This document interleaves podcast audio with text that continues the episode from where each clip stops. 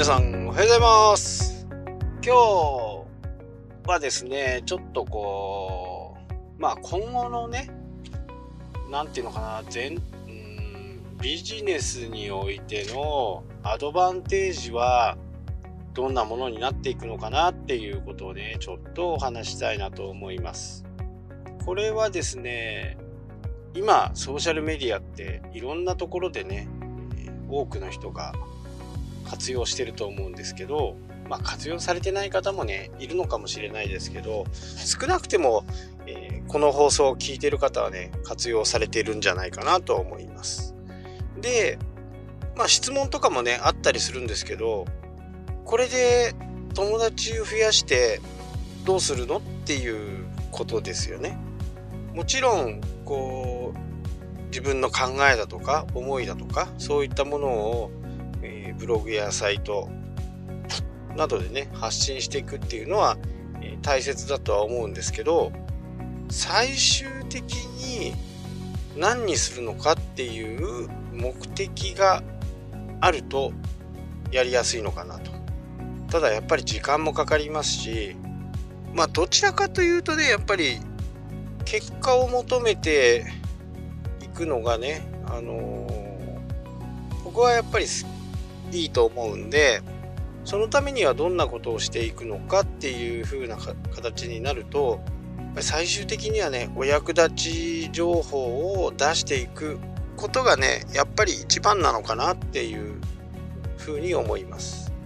まあお役立ち情報って何なのかってその業種とかね、え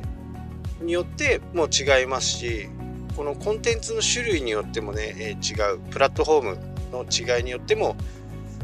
違ってくると思います。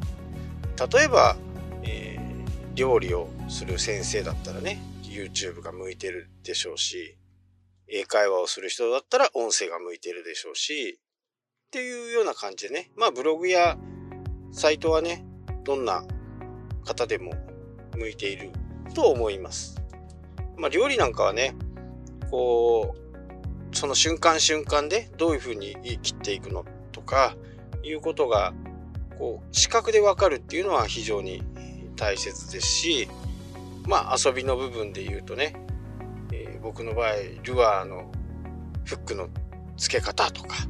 そういうのはやっぱり YouTube でね見ていろんな方がやってるんで、まあ、いろんな形のものを見てそこから自分に合うもの、まあ、簡単で強い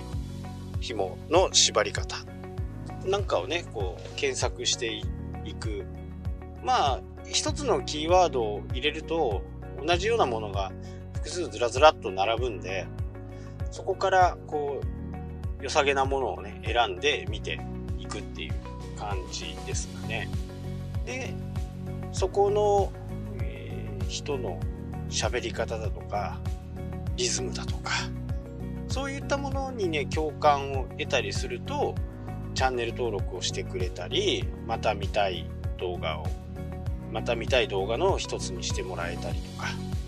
まあいろいろこう全くこう自分が関係ないものにはねあのチャンネル登録ってしないですよね。このねチャンネル登録をさせるとか例えばメルマガの読者を増やすとかっていうこの行為が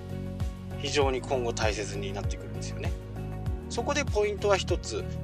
えー、総合登録とかそういったまあそう総合 Facebook とかね友達申請とか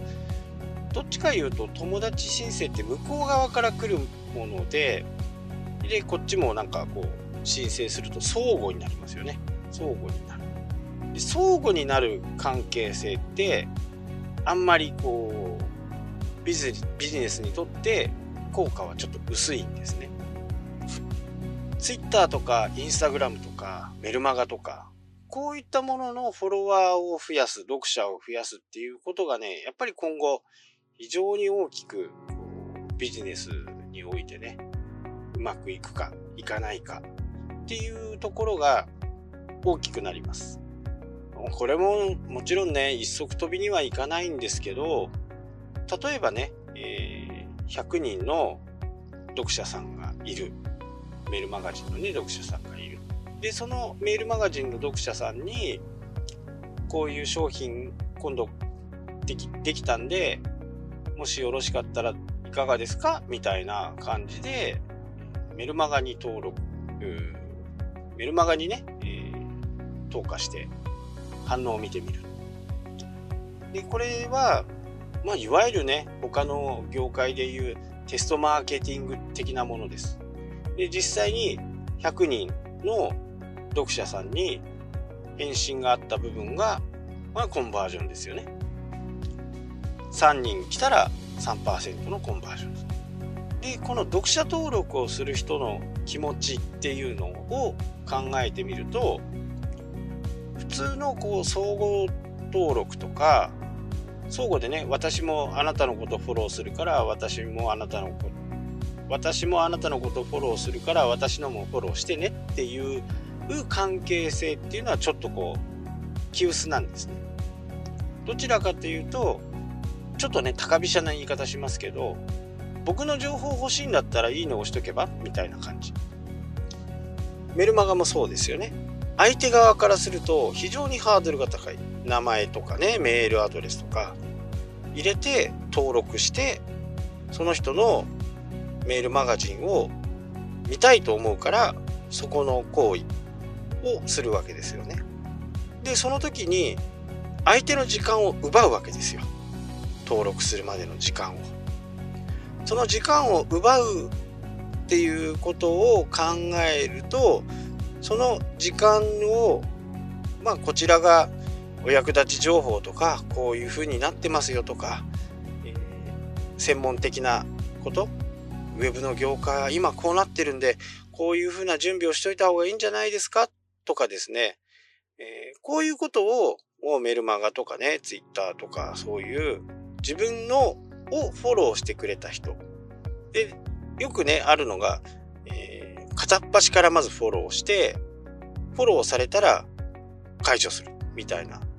まあこれじゃあね、ただ単にこう人が増えたように見えるだけで全く効果がないわけですよね。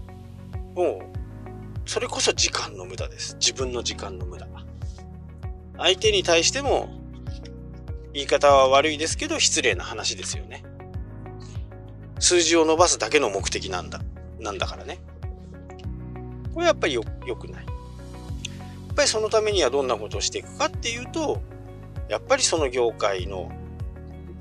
各業界の皆さんね、えー、専門家だと思うんで、その業界の今のトップニュースを自分の、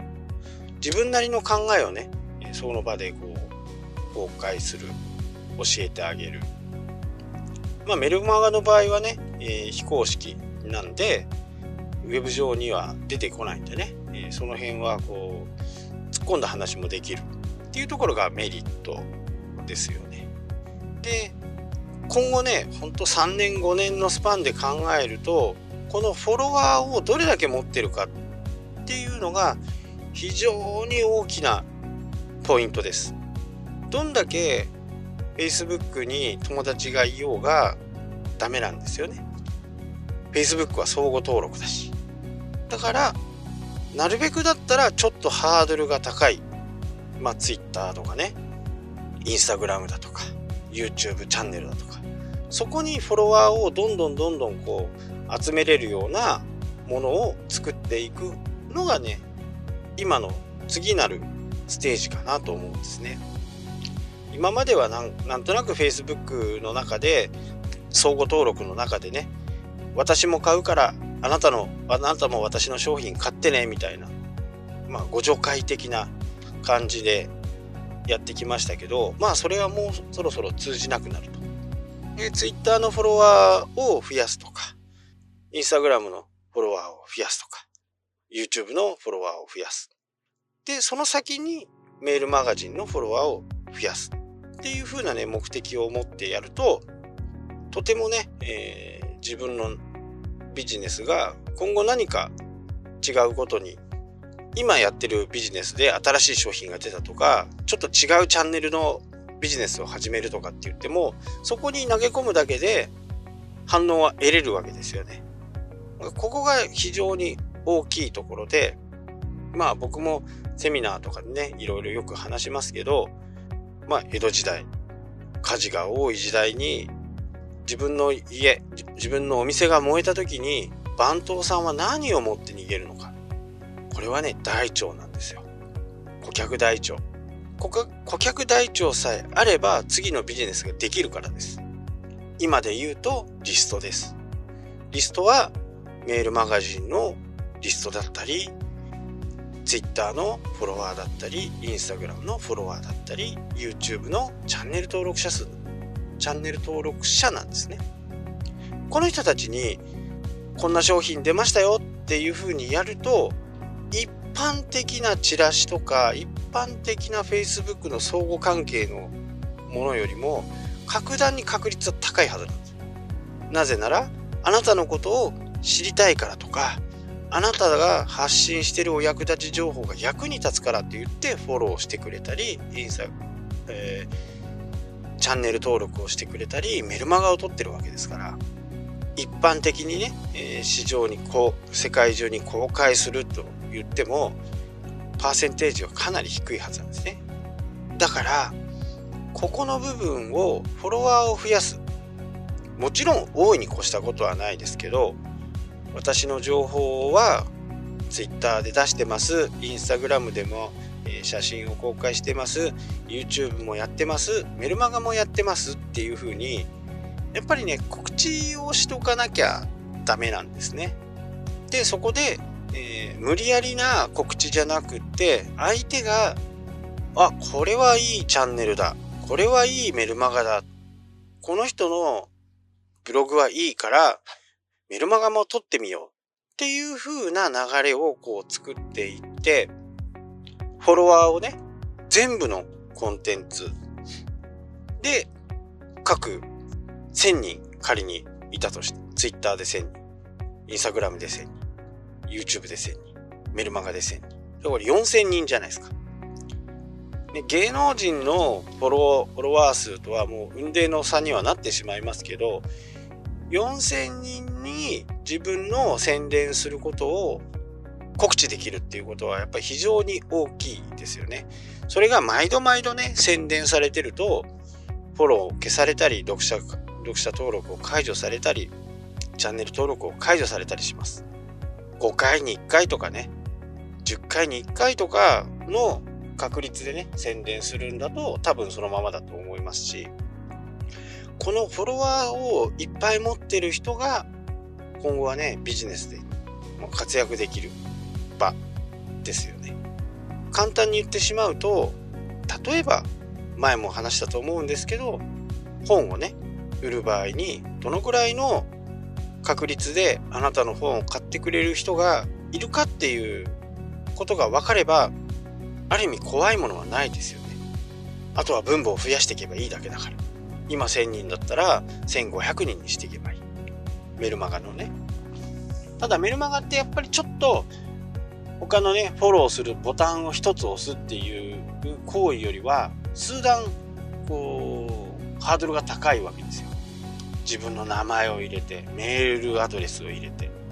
だから他の3つ例えば今日は3つをお話してますけど Twitter とか YouTube とか Instagram とかこれはボタン1つでねフォローをされたり登録をされたり解除されたりできるできますけどメールマガジンってやっぱりメールアドレスを教えて名前を教えてっていう相手方もそれなり本気なわけですよね。で、えー、簡単に言ってしまうと、ツイッターで言うと、こう何かこう記事をが、まあ、バズった場合、いろんな人にこうシェアされて、いろんな人にこう、リツイートされた。そんな記事を書いてたら、チャンネル登録、うんと、フォロワー数は劇的に伸びるんですけど、関連性というか、そこがツイッターとかインスタグラムにはないんですね。で唯一関連性があってそのチャンネルを登録したりすると続けて自分のチャンネルが宣伝されるのが YouTube なんですよ。多分皆さんも経験あると思うんですけど自分のチャンネル登録者登録したところのおすすめ動画がね次から次へと出てきてるはずなんですね。ま、YouTube にこう抵抗感がなければねやっぱり YouTube をやっていくことっていうのはまあ僕はすごくおすすめします。なぜなら売買ゲームでね増えていくんですよチャンネル登録者が。で Twitter はそういったバズるような記事を書かなきゃダメだしインスタグラムもそうですよね。すごいなんかこう突飛な写真とか綺麗なすごい綺麗な写真とかそういったものを出さないとなかなか周りの人に見てもらえない、まあ、広告は別としてね。でやっぱり一番ハードルが高いのはメールマガジンですよね。やっぱりメールマガジンはそういう関連関連的なところでは出てこないですし、えー、ツイッターでその人のことを知ってそこからサイトに行ってそのサイトからメールマガジンを登録してっていう形になるので非常にこう高いんですねハードルが。でもここのそこまでしてメールマガジンを登録してくれたっていうことはあなたに対して好意を抱いている。あとはライバルか。同業者ね。どんなこと発信してるんだろうなっていうことで登録してくる人はいると思います。この辺をね、えー、しっかりこう理解するとどれだけ読者がいるかによってあなたのビジネスの拡大のね、仕方がもう格段に違ってきます。まあ、Facebook で、えー、宣伝するのもいいでしょうね。えー、メルマガやってますみたいな。こんなやつやってますみたいなものは非常に有効的だ。で仮にこれでね、やっぱり1万人とかっていると、すべてのフォロワーを足してね、1万人だと、まあ少なくても1%のコンバージョンは大体あるはずです。最低ね、1%。まあ、メルマガが1万人だともっともっとあると思いますよ。全部の、えー、プラットフォーム全てを入れて1万人。で、1%で何人ですか ?100 人ですよね。いや、100人のか、いや、よほどなんか変な商品じゃない限り、1%の決定率は、ほぼほぼ確定したも同然なんですよね。で、そこに対して今度また新しいアプローチをしていってっていう形。これが今までのその今まで通りのアナログ的なね、チラシだとか投げ込みだとかそういうものと、まあ、大きく変わってくるものですよね。本当にこのフォロワーをどうやって増やしていくあなたに興味のあるあなたのことを少しでもいいなと思う人たちはフォローしてくれるはずなんでこのねフォローの数っていうのをどんどん増やしていくことがやっぱり必要かなって僕は強く思うんですね。本当にこの、えー、23年からね45年にかけてこのことはね本当にこう大きくクローズアップされる時期がね必ず来ると思いますのでフォローしてもらってメルマガに誘導してメルマガで最終的に最も効果的な、えー、情報を出していくっていうのがねやっぱり非常にこう今後にとってもね絶対プラスになっていくと思うんでちょっとその辺をやってみてはどうかなと思います。はい今日はここまでになります。それではまた明日。したっけ？